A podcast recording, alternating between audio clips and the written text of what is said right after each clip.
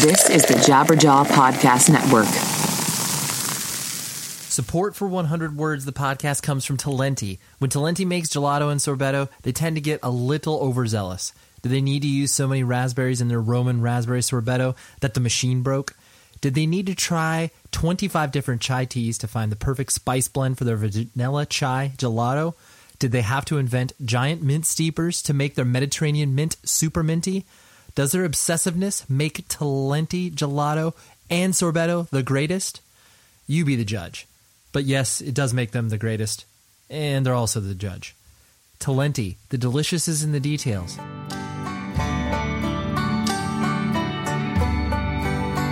Hello, everyone, and welcome to another episode of 100 Words or Less, the podcast. I'm your host, Ray Harkins. I'm trying to be somewhat quiet because it's early in the morning, and um, yeah, I don't want to wake anybody up. But thanks for joining us on another exciting discussion with people who are involved in independent music, whether that's playing in bands, working at record labels, whatever the case may be, as long as they are part of this awesome, weird music scene that we've all decided to, uh, you know, dedicate most of our lives to. So that's what we got. And also today we have probably one of the fav- my most favorite chats I've ever had, and that's saying a lot because we're you know 270 some odd episodes in. But Jake from the band Gideon, Jake Smelley, and I I apologize, Jake, if I am butchering your last name, but yes, Jake from Gideon, he's the drummer, and Gideon is a metallic hardcore band of the Christian variety. Uh, they're on Equal Vision Records. Uh, they've they've been, and you'll hear me refer to this in the interview, but I call them secretly successful it's one of those bands that have just been at it for a long time. I've known their name, um, but uh, I, have never really paid too close attention to. But uh, after talking with Jake, I've uh, pr- retroactively gone back and I really enjoy what the band does. And I hope that this discussion um, serves a lot of purpose in your life because basically there's a lot of. Uh, I, I, came in not with an agenda, but you know my list of questions, and uh, I quickly abandoned those about 20, 25 minutes into the interview because we just got really, really deep on religion, philosophy, just places that I, I, I love talking about. And uh, Jake was kind of sorting things out in real time. And I just really appreciate how open and honest he was.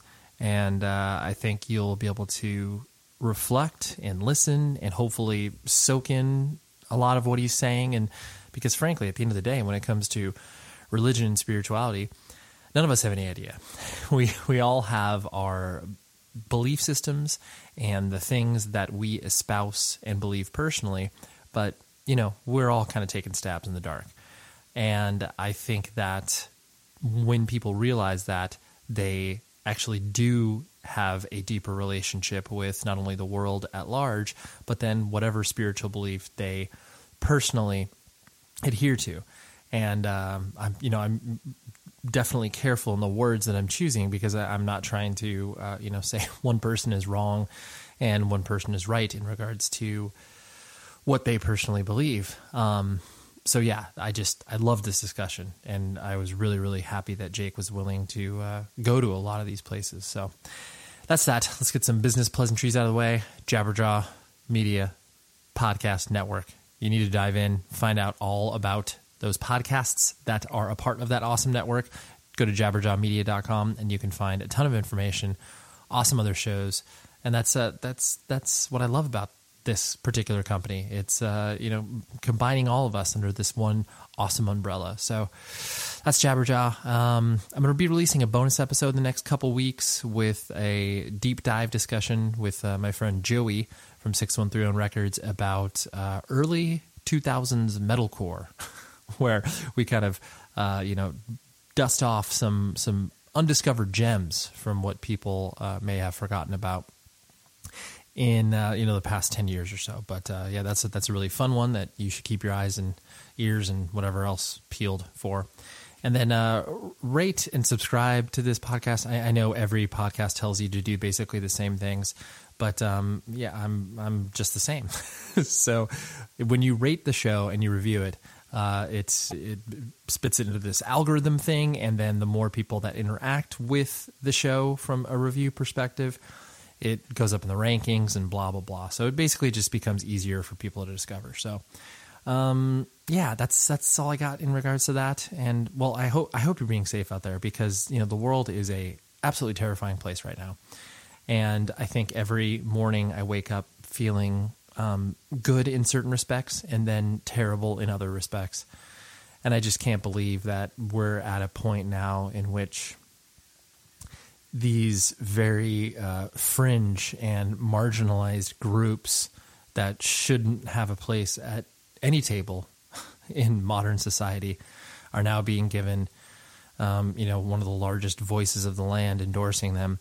And I, uh, yeah, it just, it's such a huge bummer. I just, I look at this and I'm like, I can't, I can't believe it. But obviously the best way that we can combat that is by, through our own actions, through the fact that uh, we push against these beliefs, we push against the intolerance and the hate and everything that is wrong with those philosophies, movements, whatever you want to call them. It just it's it's uh, horrific, abhorrent, whatever adjective you want to use in a negative light to describe that. That's exactly what it is. So I just hope you're being safe out there. And if you feel scared, reach out to somebody. Whether it's me, you can email me, 100wordspodcast at gmail.com, or reach out to a friend. Find camaraderie because I think that's what makes us all feel less alone. So, anyways, let's talk to Jake, right? That's why you're here, and that's why I'm here. So let's do this.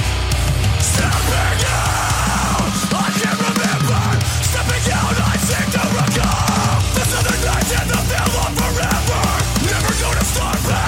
Gideon, as a band, is a band that I like to call what's you guys are quote unquote secretly successful, and this is totally just like my coined term. Like you know, no one's no one's projecting this on you besides me.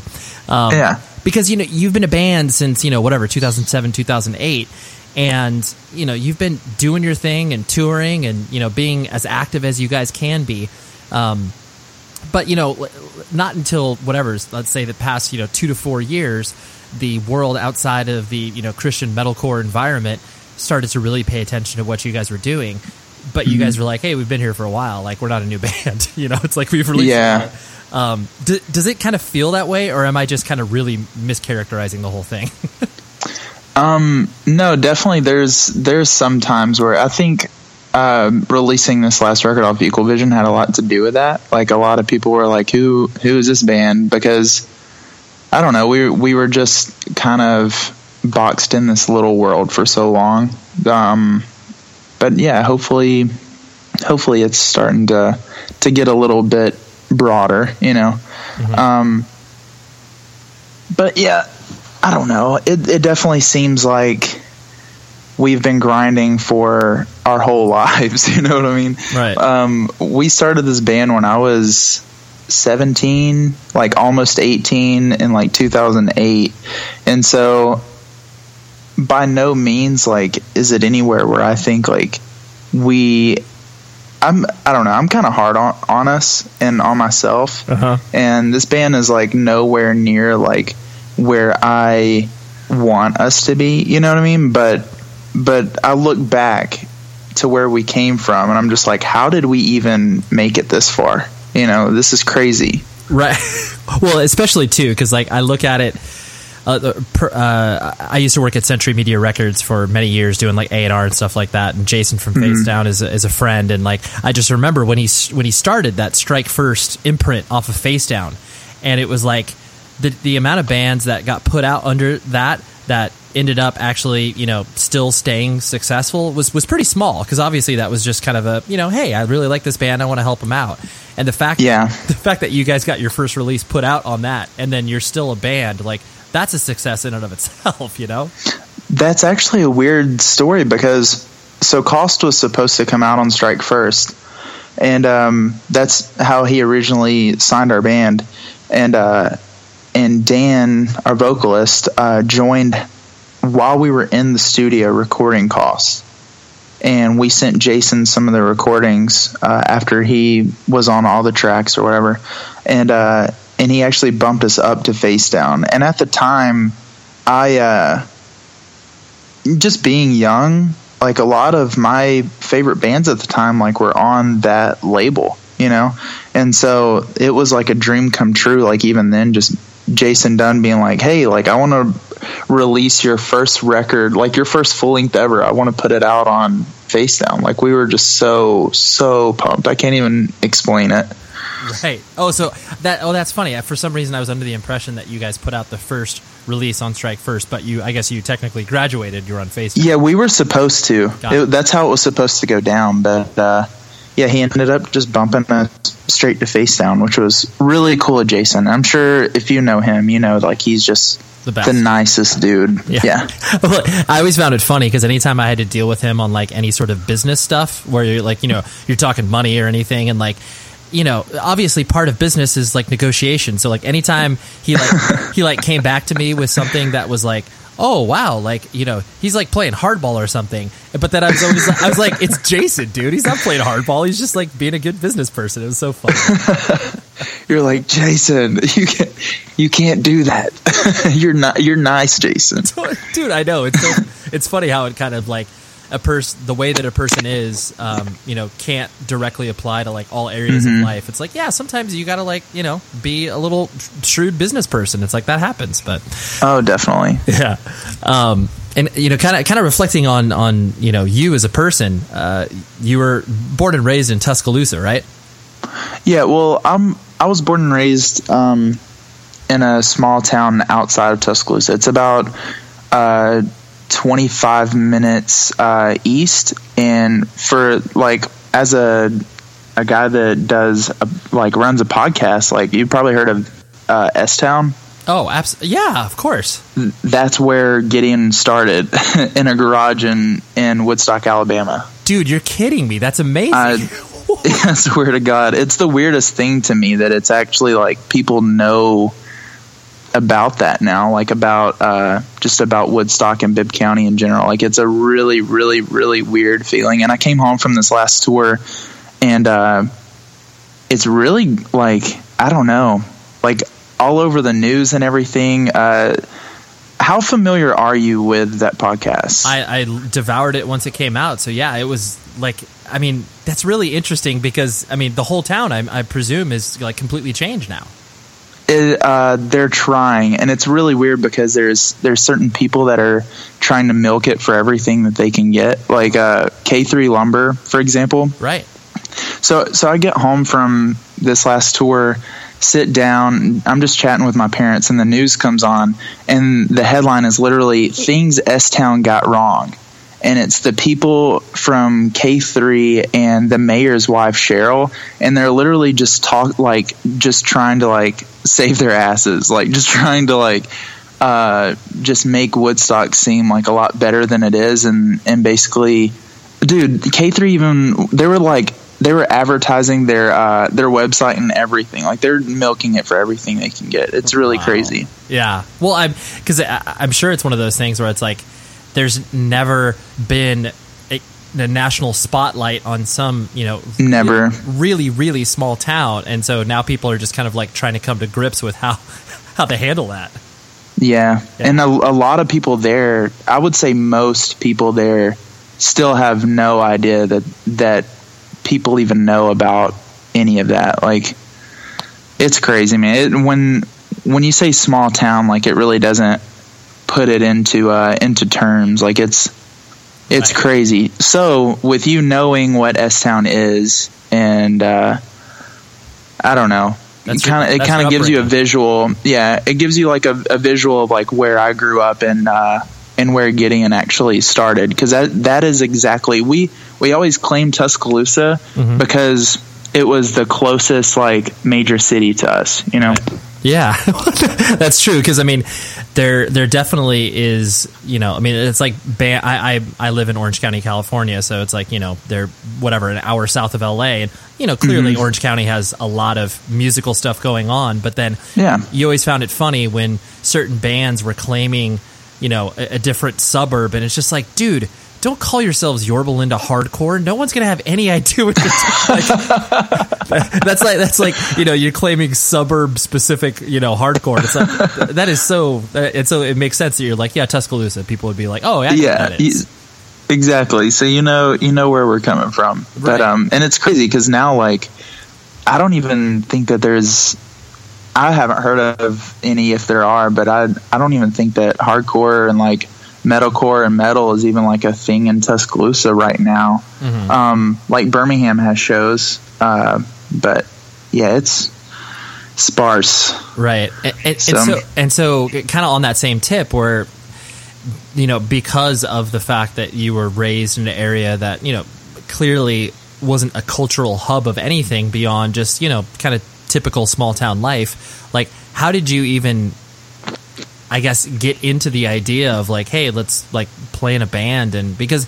I, the only reason I know it sounds so basic that I'm asking this question, but it's like so many people are afforded the luxury of, you know, being located in a major metropolitan area and have like, you know, some people to play with, but like you were, you were not. and so I find it interesting. Uh, so yeah, well, my dad's side of the family, uh, they're all musicians somehow. Um, but basically that means like they all like either sing or play guitar. My sister plays drums and guitar. And, uh, so I, I kind of just grew up around it and always wanted to, uh, to just write music. Like from a young age, I can remember like trying to write songs, like really, really little. And, um, I don't know. I grew out of guitar like and started getting into different phases. And then when I was about 15 or 16, I started playing drums. And I just really fell in love with it like too fast, you know? Like that's it just consumed my entire life and I would just come home and and just play until uh until like the neighbors were about to call the cops and then I'd go to bed, you know? Right. um, and I I had made some some friends like through the years uh, that lived uh, lived in Bibb County still, but it was like down near uh, Centerville and Brent, Alabama. Well, uh, my best friend since the third grade, um, he actually started playing guitar uh, when we were in, I guess, junior high, and so we we kind of got into heavier bands like around that time in our lives. Like we were like 12, 13, 14, like started getting into like heavier bands. Like uh, I think like POD was one of my first like heavy bands that I got into because once again like just the the small town that I grew up in like uh I don't know, it was very it was very uh conservative and Sure. so something something like uh like POD was like really heavy you know oh yeah. and um and I grew up on like 90s country and rock and roll and so my dad my dad's a rocker. Like he he loves rock and roll but uh n- nothing that heavy you know? And so it was kind of weird but they were like yeah I guess you can go to this show with with Daniel if you guys like go together and like take care of each other. So like 14 me and him went to this uh this it was called Fish Fest and it was in Tuscaloosa and bands like uh, there was this band called Fixel Tuesday, which they changed their name to I Am Terrified, okay. and they were like the big, uh, I guess like I don't know, they were they were like the kings of Alabama at the time, okay. and uh, like they were making like newspaper. Uh, I don't know, like certain articles, like we were reading about them, like wow, these guys are like blowing up because like that was huge to us, you know. Sure. Um, but yeah, started going to like shows like that, and Daniel and I were just like, man, it would be really cool to be in a band. And he played in some other local bands for a while, but then we got in touch with this uh, this guy named Scooter Lee, and uh, that's the guy that I met from uh, Centerville that lived in Bibb County, and he got in touch with uh, some some of his other friends, and Daniel called me one day. He was like, "I found you a band, but you have to join. Like, you can't like, you know, you can't wimp out now. Like, you have to, you have to just play with them." And I've been playing drums for like a few months at this point.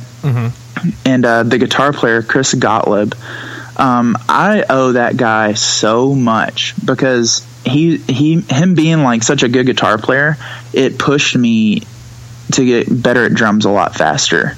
Because I was like, if I have to keep up with this guy, like I'm gonna have to practice like night and day. right. and right. uh, so Gideon, like whenever we first started, it was actually like kind of like shreddy, like metal stuff, super cringeworthy. Sure. And just like, you know how it is, like when you're young and just trying to like figure things out.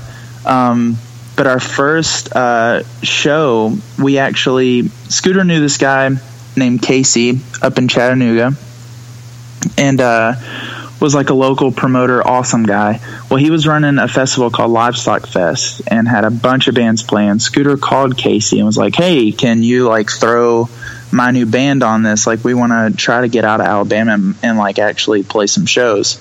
So our first show was actually in Tennessee. Like we just drove all the way to Chattanooga. We were actually late for the show.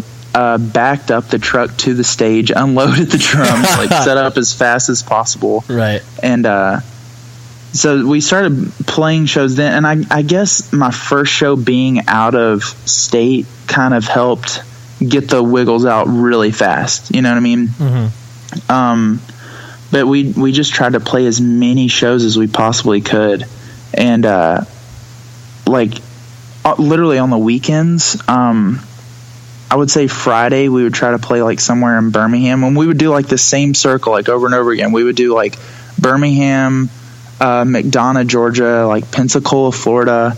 Um, sometimes it would be like Chattanooga instead of one of those, but we would just do like this round and make it back at like I would say like three or four o'clock Monday morning and get ready and go to school.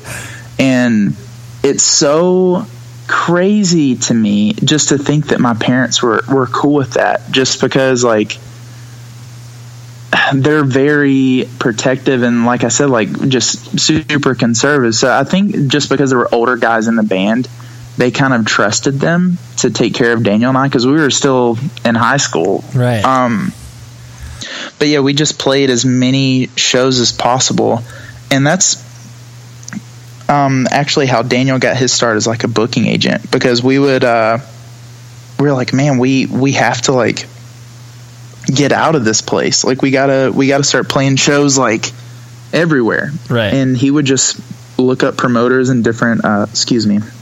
He would look up promoters in different states and towns and just like see if we could jump on shows and some of them we would get paid.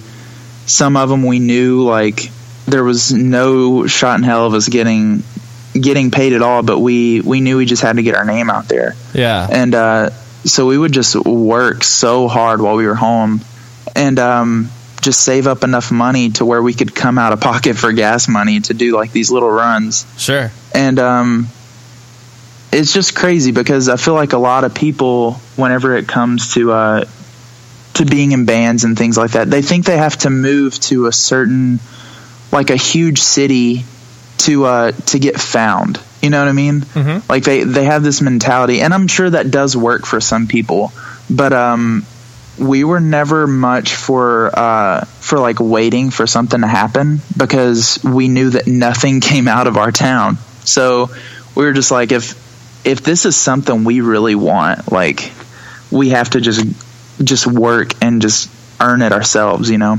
Yeah. And um, so I mean, I, I the only normally I don't kind of you know go through you know how a band started uh, in these shows just because yeah I mean usually it's been like well documented but the reason I wanted to bring it up with you is just because um, you know I, I think your experience was emblematic of uh, a time where you know I mean even though you started in 2008 you know the internet was clearly a thing and bands yeah, were able to- MySpace was huge. Exactly. But your because of your location, I f- feel that your experience was more akin to bands that existed maybe in the infancy of the internet, like late '90s, early 2000s, just based on your location. You know, like you were you were going out there. Like, yeah, maybe shows were a little bit easier to understand, like where they were happening and reaching out to the promoter. But it's still the same premise of just like, oh yeah, we're just going to do our circle and hustle on the weekends, and um, you know that uh, might have been lost a little bit more once the internet took hold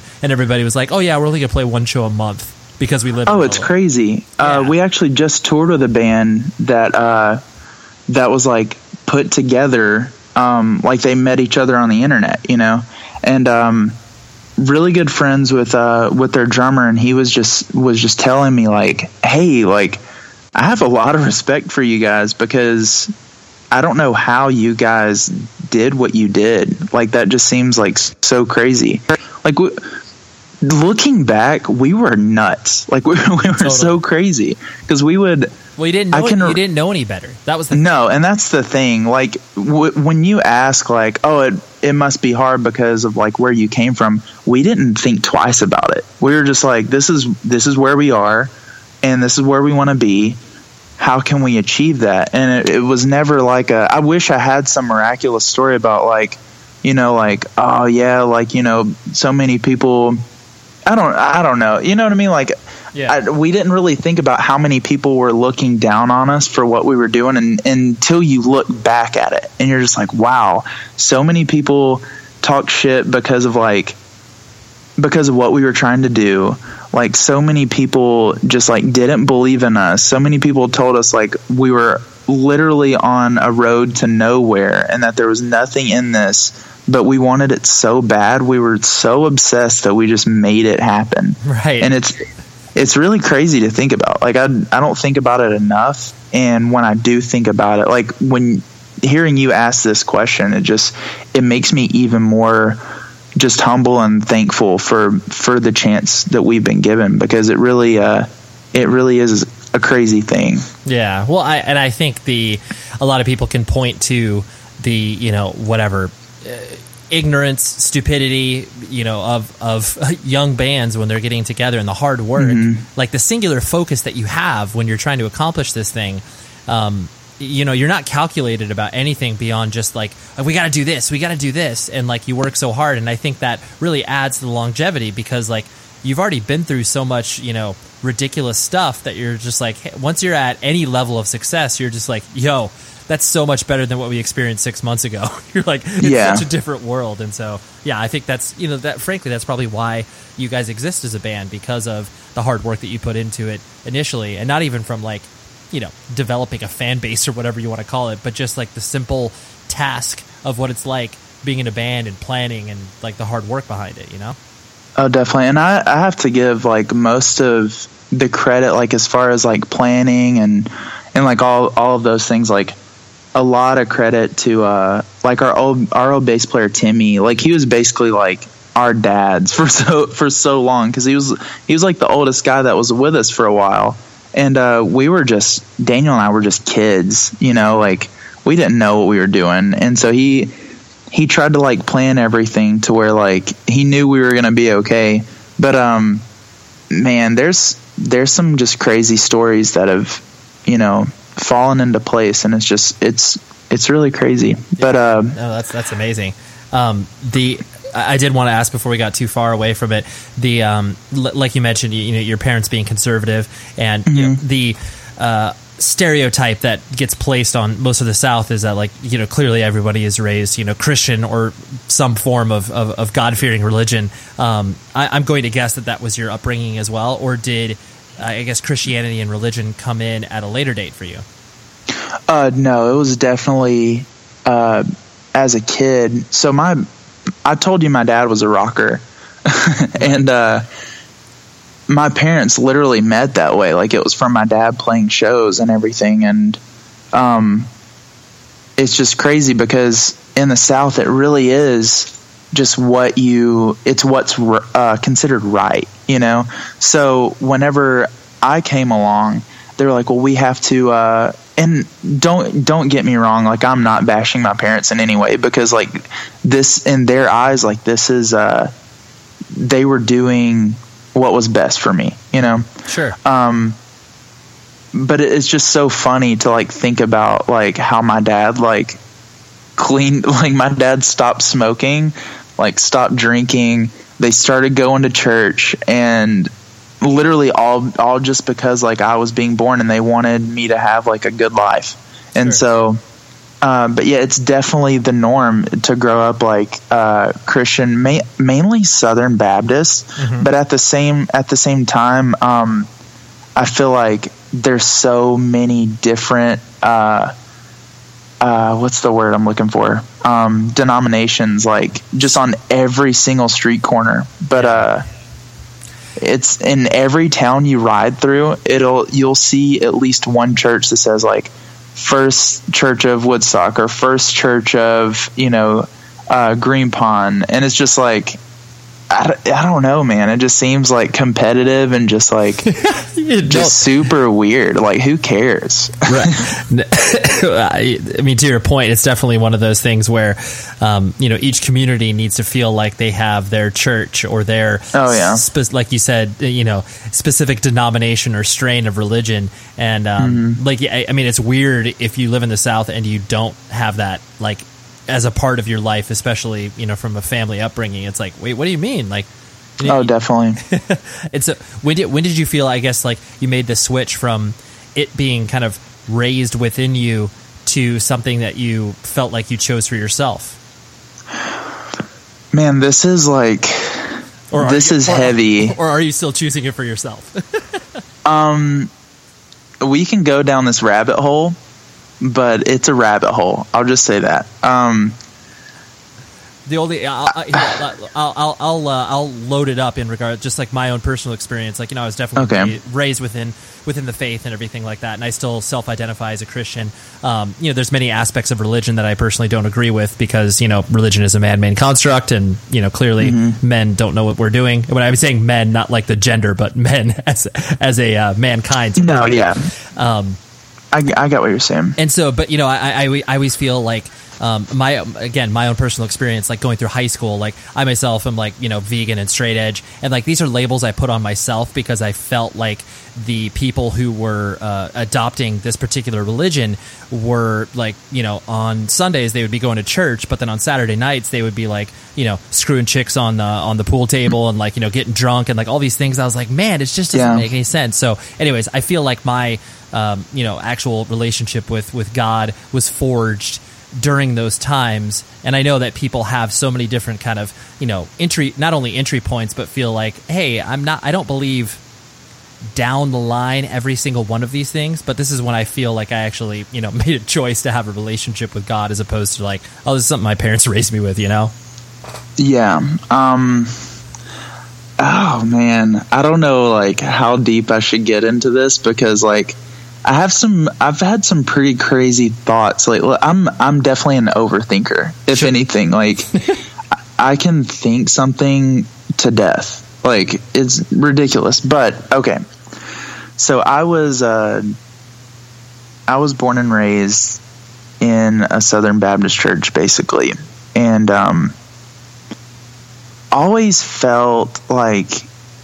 Uh, should we go down this hole? No, dude. okay. You, no, if you, I mean, if you don't, if you don't want to, uh, I, I totally understand. The only, the only, it's re- fine. It just makes me feel bad for because I've, I've always, I just need to watch how I word things because I never want someone to think that like I don't res- like even you, like I don't want you to think that I don't respect what you believe in just because like of what I'm saying I, that I've experienced. You know what I mean? Yeah. Well, I what we can we can preface this conversation by like, and that's why I was kind of directing it towards your own mm-hmm. personal experience because you know, I mean, each person, as we well know, has their own you know whatever as cheesy as it sounds path through life, and I think that anytime a person um, brings so much baggage to the table in regards to like, oh, because this person isn't living the way that I'm living or doesn't have the same um, you know values like it's an attack on me and it's like n- yeah like no everyone just is feeling different things maybe about the same thing you know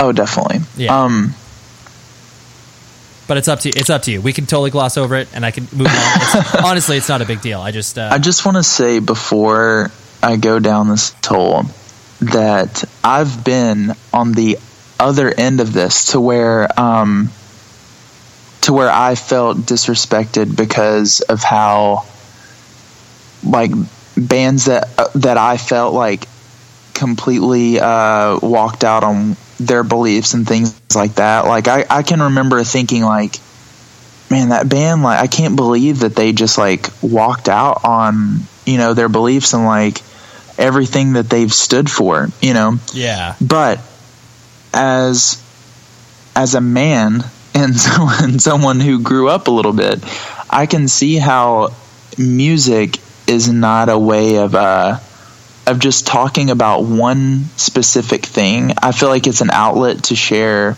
everything that you are going through in life. Like you shouldn't be put in a box for anything. So I just want to say that before before I start going in on this. It's a very But um yeah, very appreciated. I uh so yeah. I started going to a Christian school in the 3rd grade because uh, my parents just decided it would be the best thing to take me out of public school and uh, and put me in a Christian school where I can, you know, learn more about the faith and be on uh, on this Christian path like every single day, you know. Right. And uh, so I even took classes like uh, instead of taking like trig and things like that, um, I took classes. Uh, I had like an apologetics class that was literally a class on how to defend your faith. Um, and they would they would kind of go through like from a bias standpoint, go through and and teach you how to defend Christianity against like all of these other religions. And like the main thing that they would tell you is like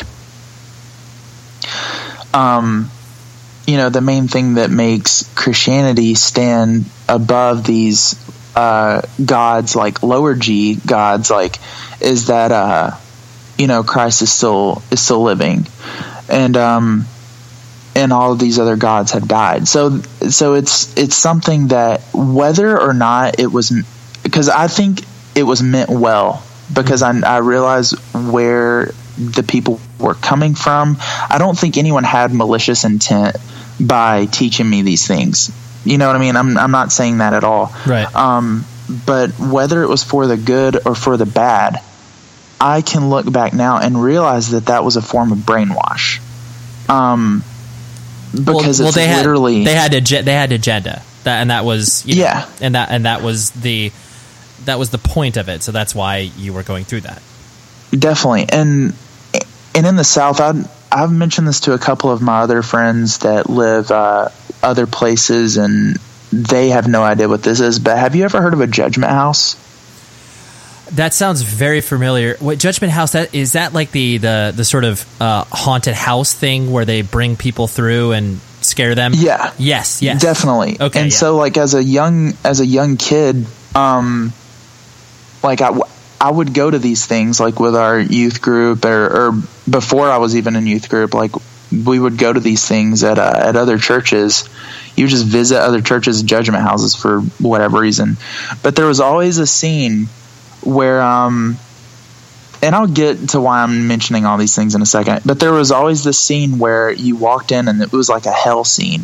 And there was like Satan in the background. Oh, there was always like this guy screaming like Jesus help, Jesus help, like Right. uh I'm I'm burning, it's hot down here, like save me. And uh and there would always be this guy and like a voice changer like come out of nowhere and he would just be like, He can't hear you down here and it's just like super terrifying as a child. Yeah. Like it's it is so scary. And so I say these things to simply say whether it was meant for good or bad, all of these things are forms of brainwashing and um and just living in fear of uh of what happens when we die, you know? Sure. And um and honestly, um I think I started questioning things when I was about 21, 20 or 21. Um this is crazy. This is the first time I've ever talked about this like in public or just being open like this. So this is a big moment for me actually. Well, I, but um I, I- I just want to, I just want to say I appreciate it because I mean, I, I, I, I don't care what sort of upbringing you have. Um, Mm-hmm. No matter, we live in a world that is, you know, dominated by religions. I mean, for obvious reasons. And so I think that, uh, you know, anytime people explore struggles and are honest about the way that they approach it, um, I, I think is really important. So, I, I, anyways, I just want to thank you. I appreciate that. Well, thank thanks for saying that. It makes me feel a little better. But um, I just started. I don't know. I would see all of these uh, these posts all over my social media, and to be honest, I wasn't in a good okay, so I told you like how I was. You kind of got the image already that I was borderline sheltered like all through high school, um, except for being able to go and play these shows, and um, and I think just from making friends outside of uh, outside of church and some of these like these secular shows we were playing and things like that. Um, the word secular just makes me laugh. I'm sorry. um, but but you know what I mean. Like I would just I would meet people that had a different worldview than I did, and um, and for whatever reason, uh, I just always tried to stay open minded whenever um, whenever we would have talks because I would actually approach them like and and want to talk about their worldviews and things like that. Like I was just interested, and um, I I always heard like you know Christians just shove things down people's throat. So the biggest thing I would try to do whenever talking to people is just realize that no one is going to want to listen to anything you have to say if you don't let them talk, you know.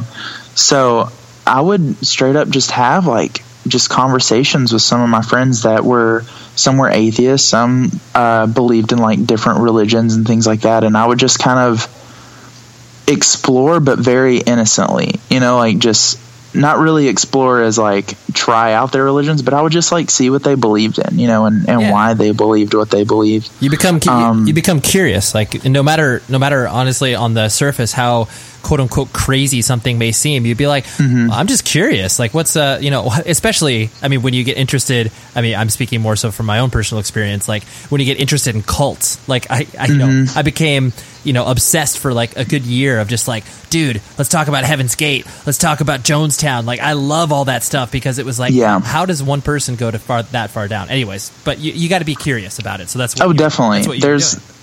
there's uh there's definitely a, a huge curiosity um just growing like within these years. Um but yeah, I would just uh just ask and just talk and I started just asking myself are these things that that I believe because like I actually believe them are these things that have been just forced on me my whole life and I'm and I believe them because uh because I just never had an option not to. Like I was made to feel like literally like I was going to hell if I didn't believe this like this certain way and I didn't talk this certain way and dress a certain way. And um and it's uh I guess it hit me really hard um just coming from like a sheltered life like the first time I ever got hit with uh with like depression um it kind of runs in my family.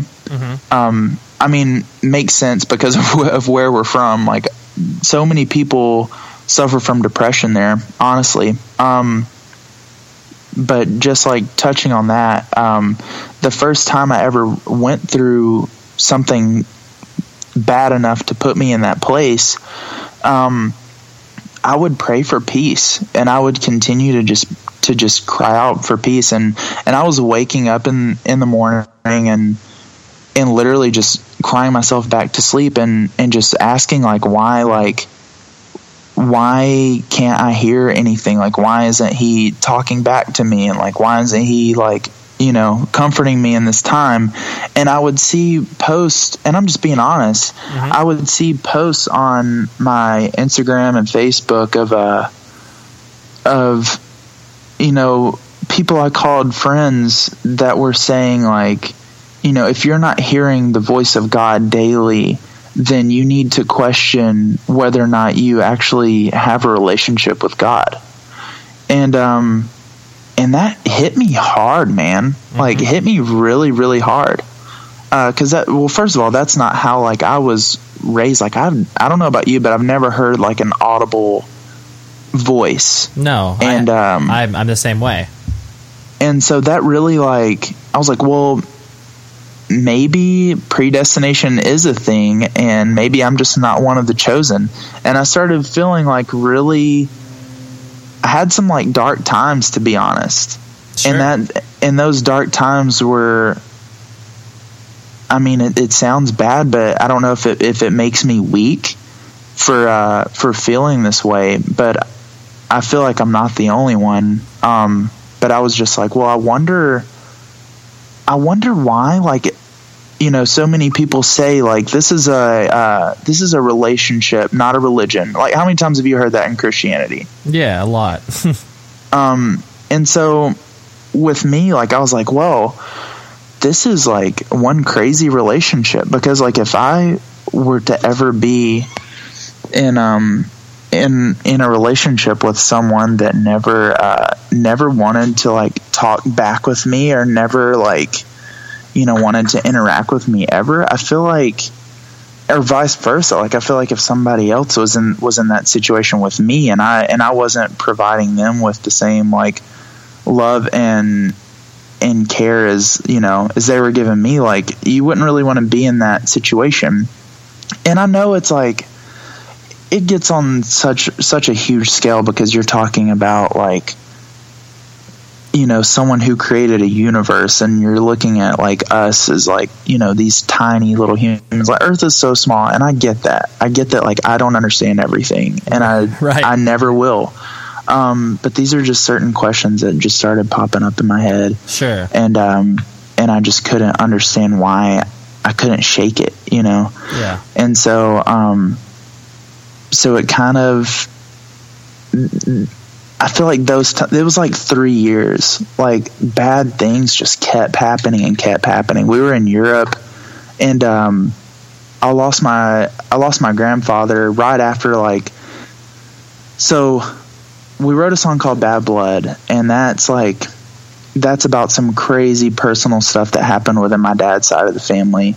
And um so that happened and then my dad's father died while we were in Germany and I couldn't be there for for him or my uncle or anybody and my dad and my uncle are like two men that I admire and like they're they're like my best friends. Um if it wasn't for those two men in my life I wouldn't even play music. And so being like away and and wanting to like be there to comfort them like it was just really tough. Um so a lot of bad things were happening and i'm just sitting here questioning like like why like where are you like why why won't you talk to me or why won't you like you know at least Yeah. do some do me up- something Hook me, right. Hook me up with something. Yeah. yeah and so um i don't know i guess through that like i i was continuing like i was still going to church and everything i was actually playing drums at church and um and i guess i just started like looking around and i just started noticing how miserable people people really were if that makes sense um oh yeah, just because you're well, I mean, it, whatever. You, I, you know, I don't, I don't want you to go too far down a rabbit hole because I mean, even though you did preface it, but like I think you know the whatever to tie a bow on it in regards to when you are looking at other people who are because the real core of my question was the you know the habitual nature of religion and faith. People do things because it's comfortable. It builds a community, and all these, Yeah. all these things that you need as a human being, you're able to get from both of those things. But it's not Yeah. until like you know, I'm sure that while people like you and I, you know, we've never experienced the you know voice in your ear or you know wind on your shoulder, whatever it is you want to call it. But Yeah. like, but I've had emotional reactions to things that um, you know whether it's just like stepping in a church and like looking at the cross like yeah they're like every time i take communion i have tears in my eyes and like that's not and i can't explain it beyond the fact that i just feel so close to something that i'm like yo i'm insignificant i'm so small i can't even believe i'm here this is just i'm just lucky you know so i Yeah. so I, I, I could totally empathize with what you're talking about, where it's like you feel like you truly open your eyes and you look around, and you're just like, "Yo, for this thing that's supposed to be so celebratory and awesome, like so many people are just going through the motions. They just don't care about it. Like they're and that's and that's what I was saying about miserable. I'm not saying that every I was not trying to say that everyone's miserable like within their faith and everything. Right. But um in the south it's very like like you hear the term like um like southern hospitality a lot, I'm sure. Um and it is a thing. Like I I love the south, but it gets to a certain point where um it's really just like a facade and it's really just like a mask to cover up like how they really feel on the inside. And honestly, I got tired of like just going I don't know, come like going to church on Sunday and hearing a million different people call me brother who like during the week like have no idea who I am or even like care. You know, so it's it's just really it got very mechanical for me and it got very like um just something that people do every Sunday to be seen and to be considered a good person. And not, I'm not putting that on everyone. I, s- I swear I'm not. Yeah. Um, because I, I realize there's people that actually seek out truth, and that's what I'm trying to do.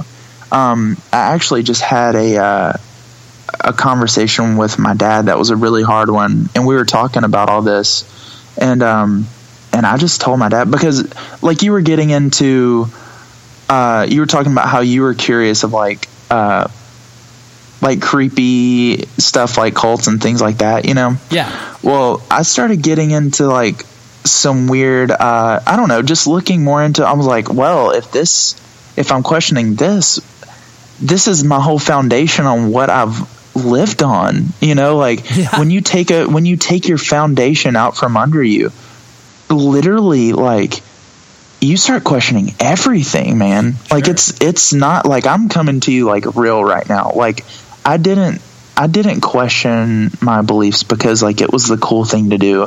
Like cuz it is terrifying. It is so scary to think that like You're uprooting everything. Man. Totally. it, ju- just because like just because like I'm questioning things and questioning um, things like if God is really love or not. Like if I'm wrong, then I'm gonna burn in hell for eternity. And like going back to like the whole being like brainwashed into like fear and things like that, that is something that is very real to me. Like the fear of like burning for eternity is is a real fear of mine. Um, it's not something that like oh like we like we want our band to be cool so we like change like views and things like that like not at all like some of us still like believe certain things and other of us other people believe other things you know it's we're all like seeking truth and that's something our band has always been about literally in 2008 to like I don't know if they changed it but it might still be there on our I don't anytime we've had like a MySpace or a Facebook it's always had seek truth on it Right. and so that's literally just what I've tried to do. And even like we've never been like a preachy band. Like even even through our younger years, we would always just encourage people to seek truth because if if Jesus, if God is the ultimate truth, then when you seek truth, you will find God. You know what I mean? Absolutely. Yeah. Um, so that's what I'm setting out to do right now. I just got like really, like I wrote calloused um, about a lot of. It was very vague, but um, that was when I was going through a lot of uh, a lot of these hard times and and realizing that uh, that I'm stronger because of like some of the struggles that I've gone through but it's made me like a callous person. Like there's some things that I feel like I'm numb to now. And so I feel like I'm in a learning process in my life and it's weird being in a band because you literally like pour yourself out to people and it's like I hope you like what you see, you know, or what you hear, you know, and it's Right. it's it's just crazy because like I'm 25 and I'm just a guy like trying to to just figure out like why I'm here. And I and I was telling my dad, um I feel like if I were to I'm sorry if I'm bouncing around too much no, you're fine.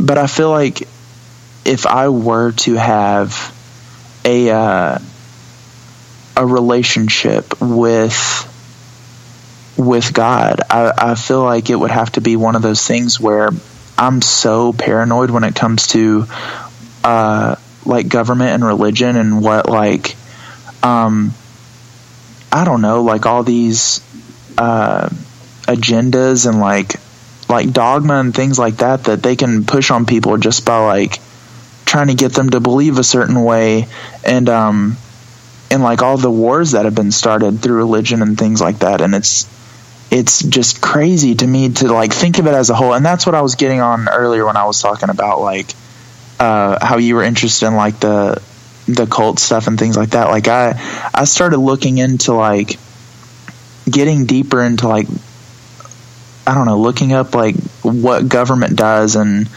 and how they control and divide you in like every way possible. And so I just like started thinking about well, what if I've believed this this way my whole life simply because like I'm more easily controlled if I live my life this way. Um Yeah. and no, I you know what I mean? No, for sure. I mean, yeah, I, I know we could probably talk about this for another, you know, hour plus because, you know, I mean, I think at the core. Oh, it's a rabbit hole. No, and for sure. dude, you, you you warned me, and I appreciated that. But I, I mean, I think it's one of those things where, like, no matter no matter where you land on the spectrum of you know religious versus non-religious, like you know, I've I've been through music. You travel in so many different cycles and you meet so many different people with varying opinions. Mm-hmm. But I think ultimately, you know, all of us are just taking stabs in the dark. Like, none of us have any idea. Like, we're just we're we're taking our best educating. We're all human, man. totally and that and there's always going to be fear and there's always going to be um, the negative things that exist in life but you know if you are like you are currently experiencing right now if you're on your you know search for truth whatever that may mean um, that that's better than habitually doing something because to me that's Yeah, that- definitely. that's the saddest existence where you see so many people that just don't uh, yeah don't ever think about why they do the things that they do. And i think that the environment that you and i were raised in in regards to like independent music and you know punk and hardcore and everything that all contributes to the idea where it's like hey maybe these structures and institutions that get put in front of us like maybe they're not all that it's cracked up to be. And it just makes you think in a different way which i'm you know thankful for from that perspective. But Oh, definitely. to uh, to kind of you know uh, hit on an uh, on an idea that is tangentially related to it, but still uh, you know tied into uh, you know faith in some capacity. When you guys did make the move from Facedown to you know equal vision, uh, I'm sure there was a lot of hand wringing from what you guys were having internally. Uh, you know, because anytime a band exists, especially within the you know Christian metalcore scene, uh, there is it's sometimes very difficult for a band to step beyond that, where people aren't just like, oh yeah, there's a crappy Christian hardcore band, not going to listen to them or whatever. Um, Yeah. So like when you guys did make that decision, was it a was it a relatively tough one, uh, or was it a concerted effort where it's like, hey, we really want to appeal to you know people who may have never heard of us because you know they're not paying attention to this you know particular label or whatever. Well, it's it's weird because that's what we've always wanted to do. Like even like all of our records on Facedown, like every tour we've ever been on, we've always said that we we never wanted to do just like strictly Christian tours, and we have, but like it just doesn't make sense. Like like I was saying earlier about just how music should be an outlet for everything. Like I don't I don't get the term like Christian band. Like uh, and I know that I know you've probably heard that a million times, but it just I got it. Like I I get I get it, but um we've always tried to be kind of and and not where it's like, oh, let's try to like you know, sing more songs about this so we'll be like a bigger band. Like we we've always wrote about different things just because like that's what we wanted to do. And uh and that's what's cool about starting a band is like it's your thing. Like you can make it what you what you want it to be. And um I don't know. Everyone thinks it's like some weird like sellout thing, and I think that's what what kind of gets at me a little bit is like, okay, we, like I've seen I've seen a comment that said something about like I like the music on the new record, but um, but the lyrics are are not Gideon, like they're very empty, um, and it's just like for it's crazy how people become so opinionated that they think that they know you better than you know yourself. And like i i get that people are are probably pissed off that like there's not like a lot of songs that uh that are like that but we we just tried to be honest and, and like come from the heart. And and the switch from the switch from Facedown and equal vision like that had nothing to do with it like at all. Like we would have made the jump or or continue to do things the way we did them like whether we decide decided to start like talking about these things in our songs or not you know? Yeah. and um and a lot of people have asked me that like oh did you guys like go to equal vision because like you know uh you were tired of being like a christian band? And no that's not like that wasn't it at all. Right. like we we've never considered ourselves like a christian band like that in that sense. Um I don't I don't know, man. People put you in what boxes they want to put you in. Right. And that's just a part of life and it sucks, but especially when you're when you're in a a subgenre already, like I don't know, people try to put all these different labels on you.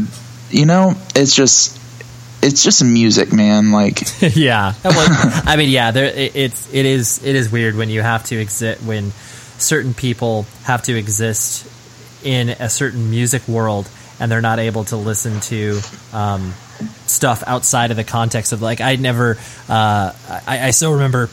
I, I play. I played in a band for years and sang for a band called Taken. We never were labeled as a Christian hardcore band, but sometimes we played with them. And so I, I just remember we played with this band from San Diego called Born Blind, who was on Tooth and Nail, if I'm not mistaken. And uh, they were headlining. We opened up, and I, you know, after we played, I always would go back and sell merch for us, just because you know that was fun for me to do.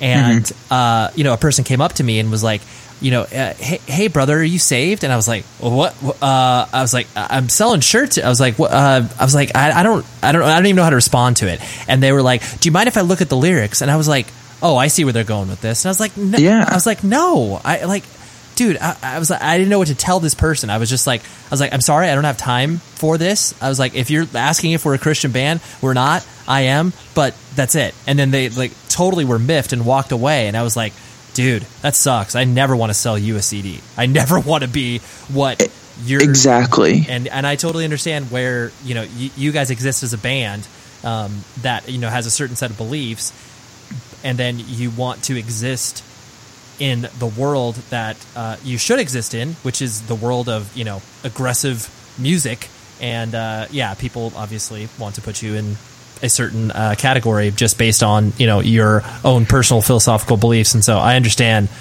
the struggle. Oh, it's frustrating. Yeah. And it, and people what's what's really I don't know, what really blows my mind is uh is you have these you have people that the same people that will preach like love and I don't know.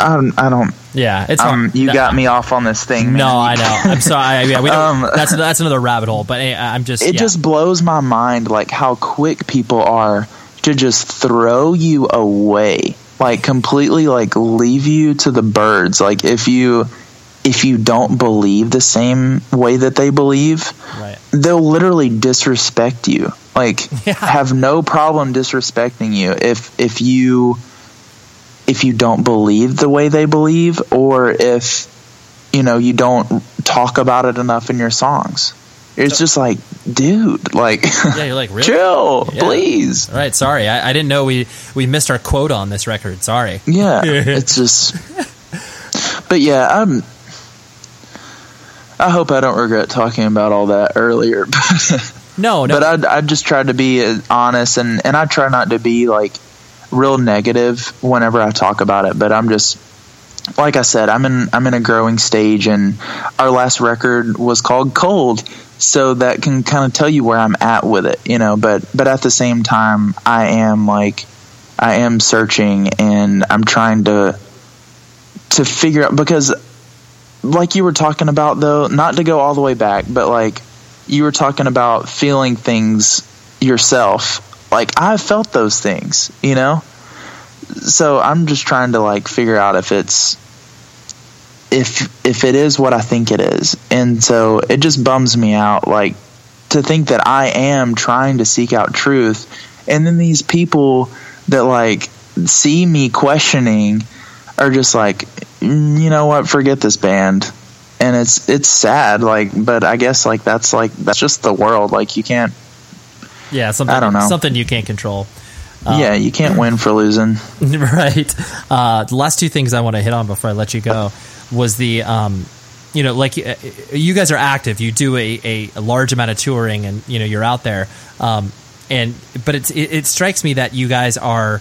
Uh, you know, one of those bands where basically, you know, your life is centered around the band. You guys, you know, probably have, you know, day jobs, gig work, whatever it is that you're able to do to sustain yourself in between tours. Um, but you know, you've been able to, uh, you know, make uh, some financial uh, gain off of the band. Um, is it important for you to kind of have a root in, you know, I guess uh, a quote unquote real life? Because you know, clearly, like touring in a band, like that's like, you know, that's dream life. You know, that's not something, and not dream in like the most positive way possible, but like you know, you're existing outside of the normal confines of society. So like, you know, do you guys kind of live in both worlds where it's like, oh yeah, you know, we go home and we work, and then yeah, we tour when we can, and well, not tour when we can, but we tour when we're, you know, when it makes sense and all that other stuff. Yeah, um, definitely.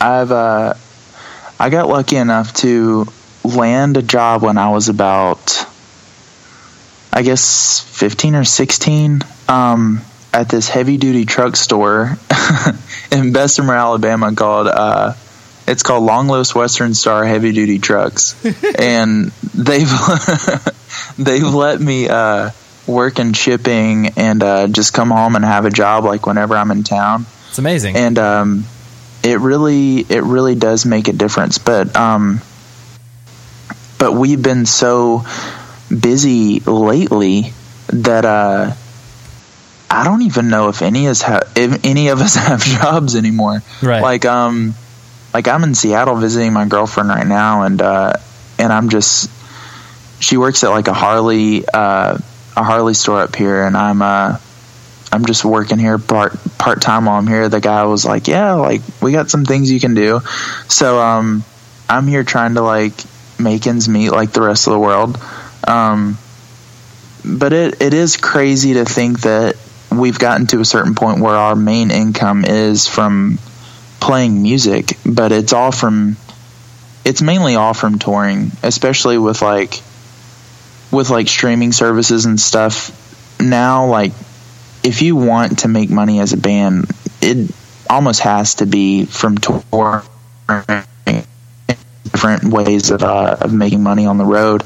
And so I'm not at all complaining about being busy because if we're not busy, then we're not you know progressing.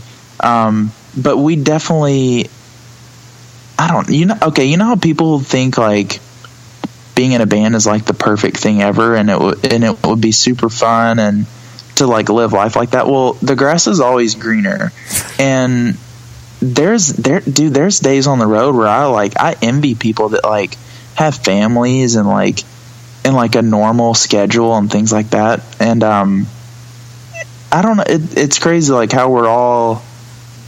I don't know.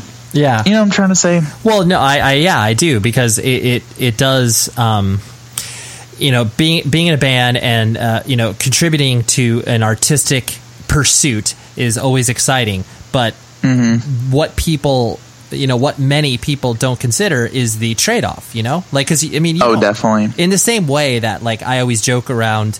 Uh, you know, with with friends about this, that like you know they start something successful, whether it's like you know a business or whatever.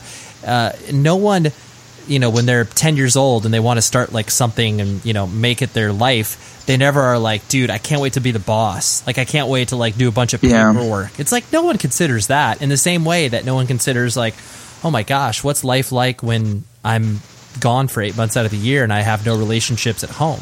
It's like that's just a they you know some people can exist in that and other people have to learn how to adjust with that reality you know No, definitely. It's it's definitely an adjustment. Um, and I think the hardest part is is being for tour, and I don't. I feel like it's always in the back of my head that everything should be the same when I come back. But you know what I mean. Yeah. But every but everyone's always like like my family's older, like you know, things are always just so different, and you miss out on a lot. Like it really is a, a sacrifice that people don't understand. Um, Yeah. like my niece and nephew, like I miss basically their entire childhood because while they were growing up, I was on the road, and I miss so many like softball games and football games, and Yeah. That's, Um, and that's the sacrifice. you know what I mean. Yeah, absolutely. Um, So it's it, you definitely have to to to put in. Uh, it's it's more than just work, you know. It's it's you have to give your life to it in a way, you know. It's it's weird. Yeah, it definitely is. Um, the last thing I want to hit on before I let you go was the, um, you know, the, the the music that you guys make is kind of this, you know, uh, confluence, especially how you've progressed over time, where it's this, uh, you know, there's a world that's firmly where your music is firmly rooted in, you know, hardcore and metalcore and that sort of stuff. But then clearly there are other things that influence, like you know, bands like Linkin Park, POD, and stuff like that. Um, and I find that tr- it's not really a trend within independent music because that those bands have existed for quite some time. But um, do you find it interesting the more elements that you put in your music that are of that more quote unquote mainstream nature? Um, like, do you notice different people coming out to your shows and stuff like that that normally probably wouldn't because you guys are like, oh, they're just a screaming band or whatever? Um, how, like, have you noticed that? Uh, I guess progress over time. Um, yes and no. Um, I feel like it definitely helped helped us reach out to a different crowd. Um, but unless you start out like playing a lot of those people are. I don't know. Whenever we started, um, kind of branching out and trying new things like that, a lot of people were just like, "What is this?" You know. Um, but yeah, those like those are definitely influences of ours and and uh I feel like it it definitely does help you reach like a different a different crowd but um people like it for some reason when you uh when you stick to to the OG sound so we we've been trying to do like a little bit of both like progress um as a band and play play new things that we want to try within like our sound but you also have to keep it Gideon and